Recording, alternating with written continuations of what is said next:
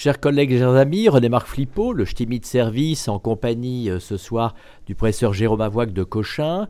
Donc tous les deux en quelques minutes, où en sommes-nous du traitement des rhumatismes chroniques traités par Jack Inhibiteur Et déjà Jérôme, question numéro 1, chez quel patient as-tu arrêté ou maintenu le traitement? Eh ben, bonjour à tous.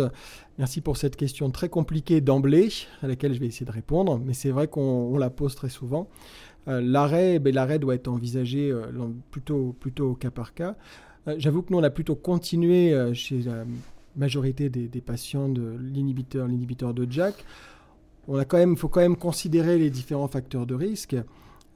L'âge notamment et les facteurs de risque cardiovasculaire thromboembolique veineux posent pas de problème particulier. C'est l'occasion de revoir avec le patient ses facteurs de risque, d'en discuter avec le médecin qui les prend en charge et chez ces malades-là, s'ils sont à la cible, on peut tout à fait imaginer poursuivre l'inhibiteur de Jack.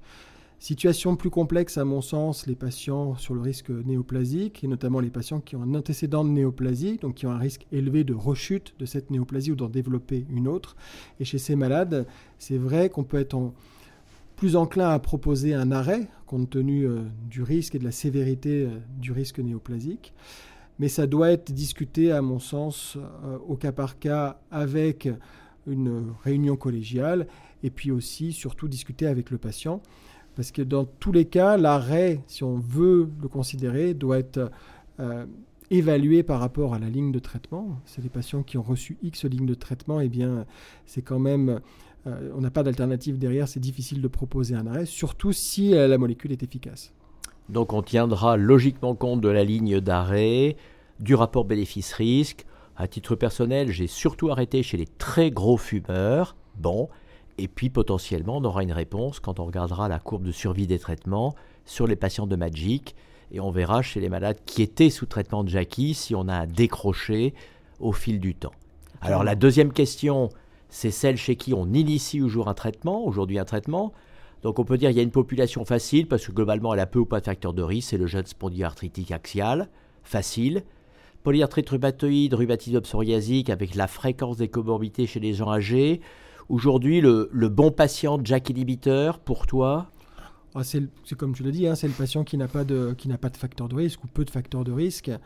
Et chez lui, on sera, il n'y aura pas tellement de difficultés pour s'inscrire l'inhibiteur, l'inhibiteur de Jack. Euh, surtout compte tenu des avantages de la classe. Par contre, plus difficile et plus de vigilance, comme tu l'as dit, chez les patients atteints de polyarthrite rhumatisme psoriasique du fait de la fréquence plus élevée des comorbidités. Et à ce moment-là, donc c'est une évaluation des facteurs de risque qu'il faut faire chez ces malades systématiquement. Donc l'âge, bien sûr, comme ça a été repris par le PRAC, les facteurs de risque cardiovasculaire, les facteurs thromboemboliques veineux, les facteurs néoplasiques. Et puis bien sûr, discuter avec les experts de ces pathologies pour vérifier euh, que ces que c'est possible, que les patients sont bien à la cible de ces facteurs de risque, qui sont bien pris en charge, et ensuite discuter de manière collégiale la prescription de l'inhibiteur de JAK, vérifier qu'il n'y a pas quand même une alternative thérapeutique possible. Et chez ces malades avec facteurs de risque, une fois qu'on a évalué le risque, qu'on a pris la décision collégiale, on peut envisager la prescription. Mais encore une fois, je trouve que le, le côté euh, décision collégiale permet de noter euh, le dossier, permet de tracer le patient ensuite à qui on a prescrit l'inhibiteur de Jack pour voir un petit peu ce qui devient, et donc de, centrer la prise en charge. Et puis je pense que ça bénéficie aussi pour le patient, puisqu'il y a une prise en charge de ses comorbidités qui est faite en même temps à l'aide des médecins spécialistes. C'est toute l'importance, dans le cadre du groupe de travail que tu as coordonné, du rôle dit central du rhumatologue, à la fois dans l'évaluation des facteurs de risque et puis aussi l'évaluation que les facteurs de risque sont idéalement corrigés. Absolument. Après, à titre personnel, euh, on a remarqué à plusieurs une efficacité potentielle un peu étonnante sur des régressions nodulaires. Et puis on se pose la question de la fréquence de la PRPID, une, un petit point de vue personnel sur la partie PID et Jack inhibiteur. Sur la partie PID, à mon sens, on est encore un peu trop précoce. Et c'est vrai que ce sont les résultats d'une seule étude avec quand même de nombreux biais portant sur une seule molécule. Et c'est vrai qu'il est nécessaire, à mon sens, d'étudier ce que devient une, pneumopathie interstitielle chez les patients traités par JAK inhibiteur pour voir si euh, la classe déjà est bien tolérée sur le plan pulmonaire, n'est pas une source plus élevée par exemple d'infection ou de progression de la, PID.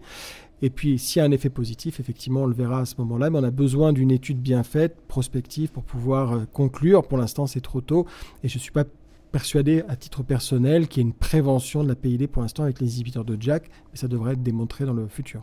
Et donc au total, en tant que co-coordonnateur du registre SFR Magic, est-ce que sur ces derniers mois, on a vu potentiellement une diminution ou pas des, inclusions dans le registre Magic Pas de diminution des inclusions, finalement elles sont maintenues dans le temps, mais c'est vrai qu'on voit, on a vu que certains inhibiteurs de JAK étaient moins prescrits, notamment les inhibiteurs de JAK un peu de première génération pan-JAK étaient moins prescrits dans la période un peu compliquée euh, pendant la période du PRAC, alors que d'autres, les, cliniciens sont plutôt tournés vers les inhibiteurs de JAK plus sélectifs, euh, JAK1, Lupadal, Filgotinib, qui, pour lesquels il y a eu des inclusions dans le registre pendant la période.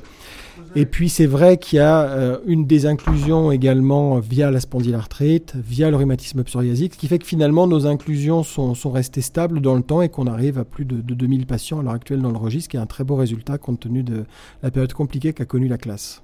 Bon courage Jérôme pour la poursuite de ce beau registre. Merci Et un sujet que l'on réabordera régulièrement. Volontiers.